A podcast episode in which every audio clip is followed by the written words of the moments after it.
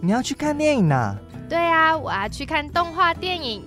动画电影哪有什么好看的？既然你不知道有什么好看的，那我们就先来用听的吧，一起来听说一口好动画。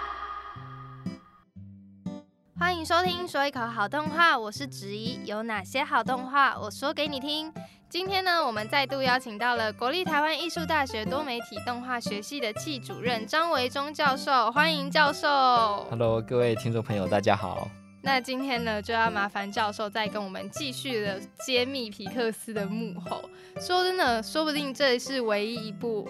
华语的 podcast 这么深度的在讲皮克斯动画，因为真的很难得会有这样子的经验，可以接触到所谓一个皮克斯工作者。以在台湾来说，因为大家可能都在美国或者在其他国家，今天呢，我们就要来跟大家。聊聊教授当年做的这两部对我来说很意义重大的皮克斯，因为就是我人生中的第一部跟第二部皮克斯，就是《虫虫危机》还有《怪兽电力公司》。一部动画电影，它其实不只是动画师而已嘛，还有很多其他的工作岗位。那他们是怎么样去进行一个专业分工的，或者说有哪些工作岗位可能是像我们这种一般大众不是很熟悉的，或者说是很特别的这样子呢？OK，大致讲起来，动画它大概可以分为前置、跟制作期、跟后置这三大块。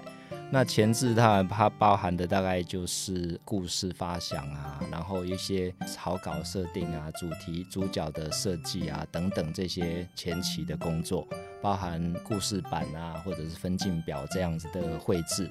真的进入制作期，3D 动画制作期，大概是模型开始，然后会有呃上材质啊，然后绑骨架，然后调动作的动画，然后最后还要再打光，然后渲染算图，然后再加上一些所谓的特效的东西。那在后期里面，就是做整个整合，包含呃一些音乐音效的再加入。那所以教授那时候在呃虫虫危机，您是负责什么样的工作？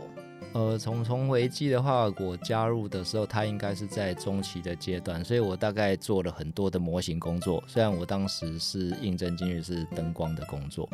那那时候没有太多的灯光工作可以做，所以我就支援到做模型的部门这样子。所以做模型的话，是说像是一个。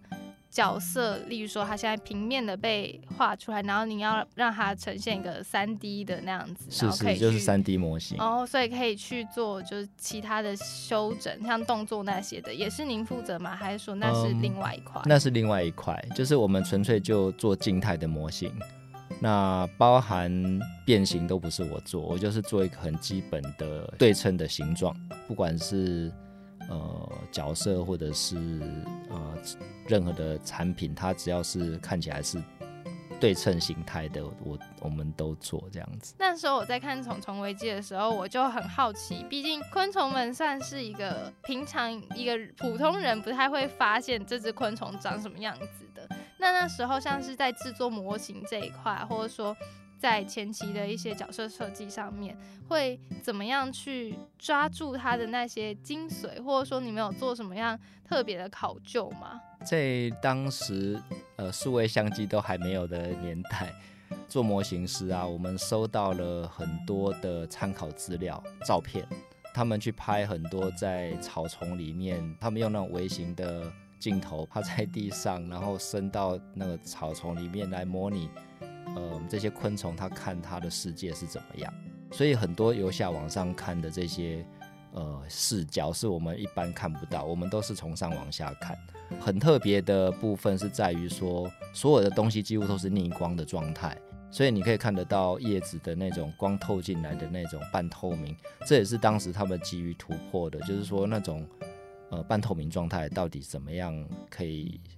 符合真实的物理自然现象。这个大概是我们会收到很多的参考资料。另外的话就是设计师，就是概念设计师，他画了很多设计图给我们看，就是已经定案的。然后还有制作图，包含制作，很像那种机械制图的图啊，它有三视图，有比例，很理性的一个图也有，那很表现性的感性的图也有。他希望你去揣摩这个角色，他动起来大概会有什么表情，可是他也给你一个很精准的。比例图，就让整个角色不至于说看起来像灵动，但是它其实跟现实的东西长得不太一样，这样就嗯在灵动跟比例之间都还是要有一个平衡，这样。是，就是说我们在拿到那些设计图啊，基本要求就是做出尽量符合设计图的样子。可是就是在每一个创作者，他都有一点点的小主观跟那种艺术的表现，你还是可以在这当中做一点点小小的微调，然后去试图跟你的上司去做一点沟通。那这时候如果他采纳意见，你就会很高兴，就是超过设计图的东西，这样子。就是有点像是呃自己也加入了一点自己的个人元素在里面，这样。是所以那时候其实教授在负责的这一块，反而跟我们所理解的动画师有一个。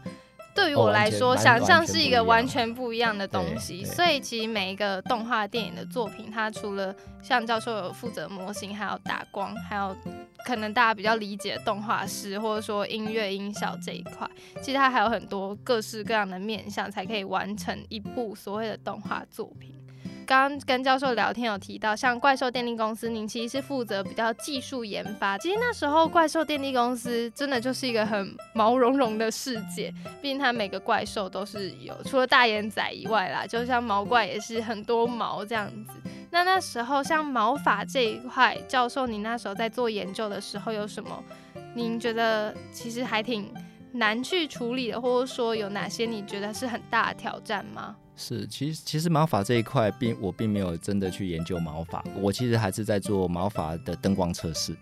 啊，所以我也是比较属于后端的工作，就是说，呃，我并不是去研究毛发怎么样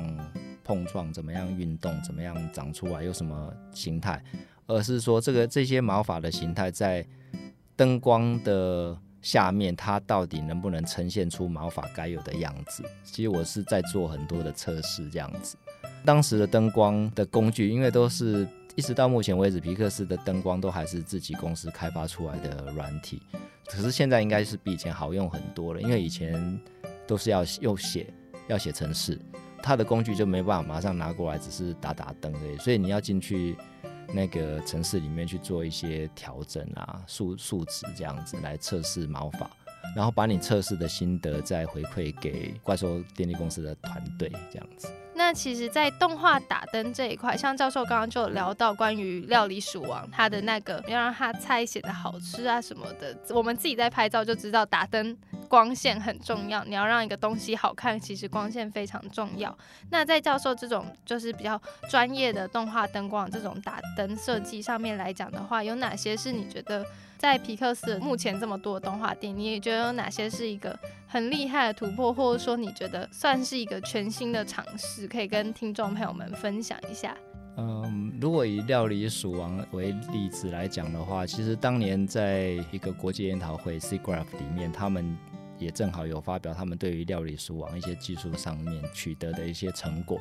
那印象比较深刻的是料理鼠王里面的那种法式的餐饮吧，盘子上面必须在动画的过程当中，厨师会淋上很多的蘸酱，蘸酱里面又有很多的血血的这些菜剁成一块块的，怎么样动这些东西，让它看起来自然，然后当它倒下去碰到一盘通心粉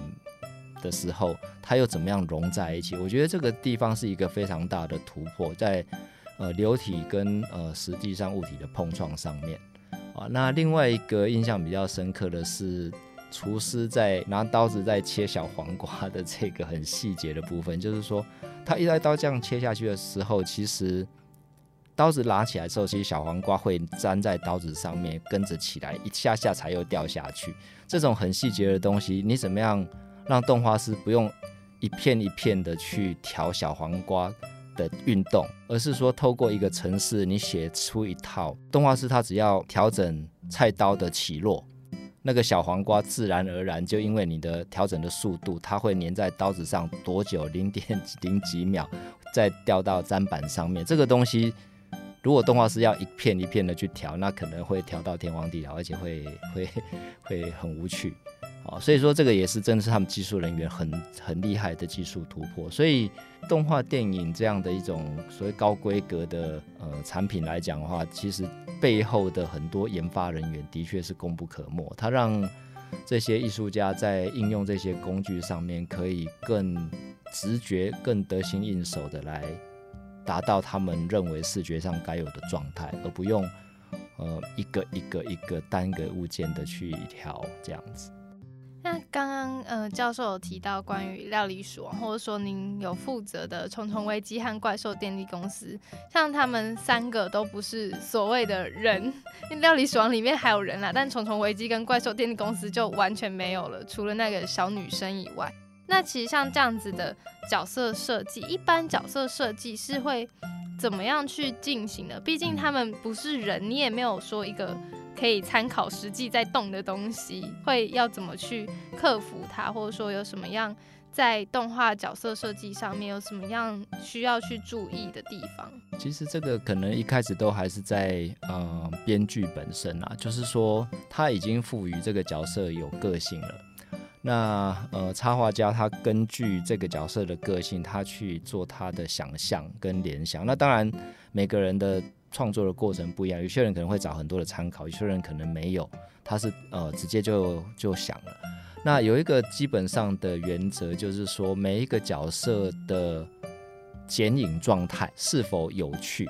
也就是说他是不是有特色，就是说诶，他看起来就是方形，它看起来就三角形，是倒三角、正三角、圆形、椭圆形，它有一个基本形在那边。这样子，所以，我我们想一个角色有不有趣，可能要看他的在剪影状态下面，所能够展现出来的那种肢体啊，在画面是不是有趣，这个有点抽象啦，但是大概只能这样子形容。所以其实很特别，是不是看他的，例如说。呃，毛怪是蓝色这种，反而是看它的影子，就把它变成一个最原始的一种形状来看，说它到底是不是是是是特别的？你看，就说以以毛怪跟那个大眼仔，它就是一个方形，一个长方形，一个圆形，就是回到一个很基本型的概念来抓那个角色的特色。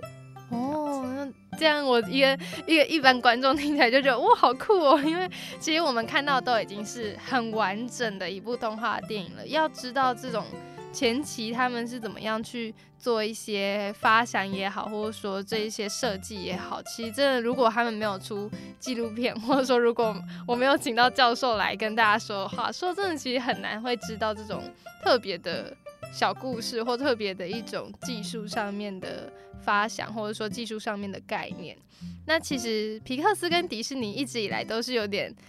要说欢喜冤家也好，或者说彼此有一些竞争上面的纠葛也好。他们这两家大公司，就是教授您身为曾经在皮克斯工作这样子制作团队，其实，在这样子两家大公司的彼此合作也好，或者说有的时候有点。竞争的关系，这样子您看起来，您对于他们的看法是什么？或者说，现在皮克斯已经在迪士尼底下，您觉得他们接下来还会有什么样的突破吗？我的理解是，他们各自在运作上面其实还是蛮各自独立，在创意上面或者是企划跟制作面上面。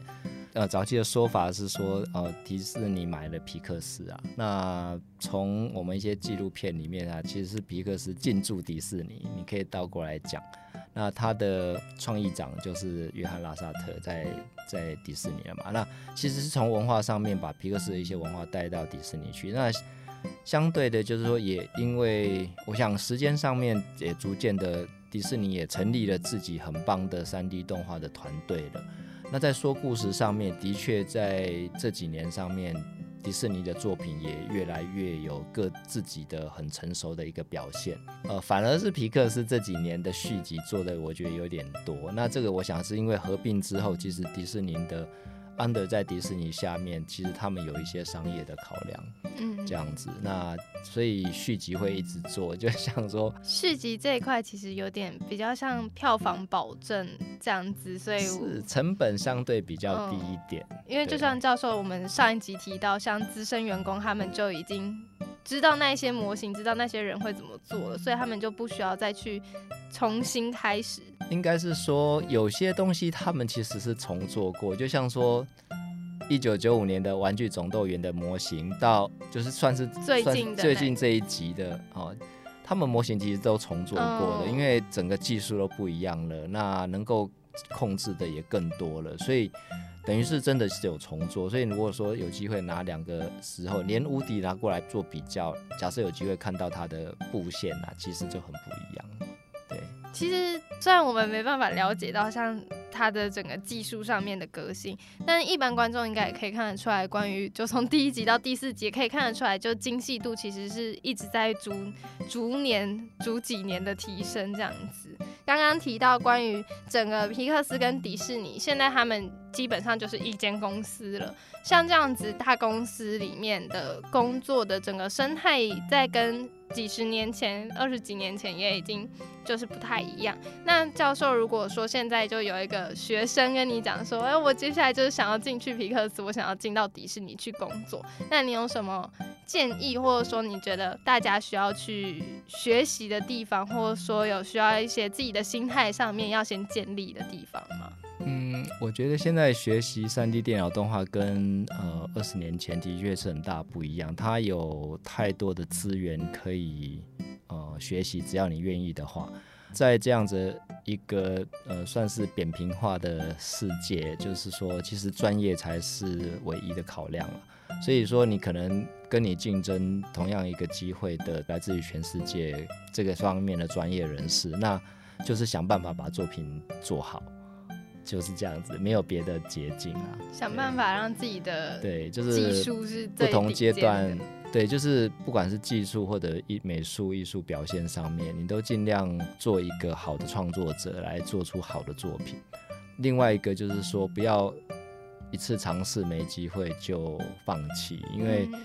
有些时候就是因为你尝试第二次、第三次，其实你你不知道你的东西有多少人看过，他看你锲而不舍，他也许也会给你一个机会。其实你的东西并不差，只是当时跟你差不多的人有。那我想我们的在台湾当然也比较辛苦一点，就是说，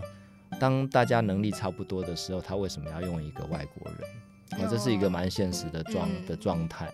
哦，那你的我们到底有什么优势？把我们这这种外国人的能够带入他们的，我们的优势在哪里？除了专业之外，你可以带给他们什么额外的？哦，那所以早期，呃，他们一直标榜的就是说，他们里面真的来自全世界各自各地的人。那当然，亚洲人，呃，也一开始也是很少，那目前也是不多。可是你的存在对他们来讲就是多元的一种学习啦。那你也会带入不同的思维给他们，这样子。嗯，所以其实如果真的有想要进到皮克斯的听众朋友的话，其实最主要的方式就是要保持一个可以多元接纳的心态，然后自己也要去让自己有一个特别的地方，让大让皮克斯那边可以发现你这样子的一个、应该是说，再更具体一点的话，应该是说每个人都自己都是一个品牌。那你想在这个领域经营你自己的品牌，你的东西可以被全世界这个领域的人看到。哦，你说现在要发表，你自己就经营自己好好的一个专业的网站，那很自然，不管是呃委托图啊，或者人家看到你会很会做的那一块，真的你收到的委托就是海外来的。好，所以说，嗯，这种机会是以前我们没有的。那另外一个就是说，你的语言上面，就是说，假设你有志要往西方地球另外一边发展，那呃，语言上面的确也需要同时准备这样子。那今天就是跟教授聊了这么多关于皮克斯的东西，大家不知道有没有更了解皮克斯，或是说觉得自己接接下来如果有听众朋友们因为听了这一集，然后立志成为皮克斯的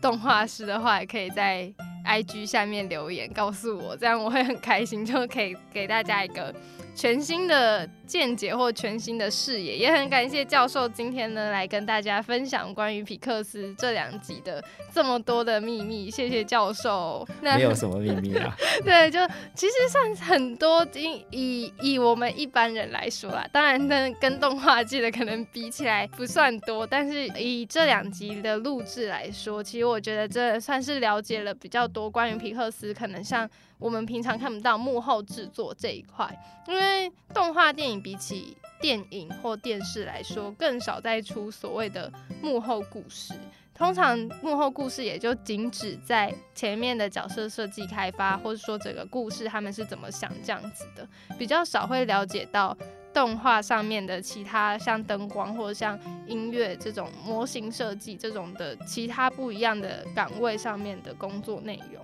那今天真的很感谢教授的参与。然后我们说一口好动画这两集皮克斯的内容呢，也到这边就告一个段落了。谢谢大家的收听，今天的说一口好动画就到这边结束啦。大家也要记得按下订阅追踪键，才不会错过最新一集的资讯哦。说一口好动画有哪些好动画？我说给你听。我们下周见，大家拜拜。拜拜。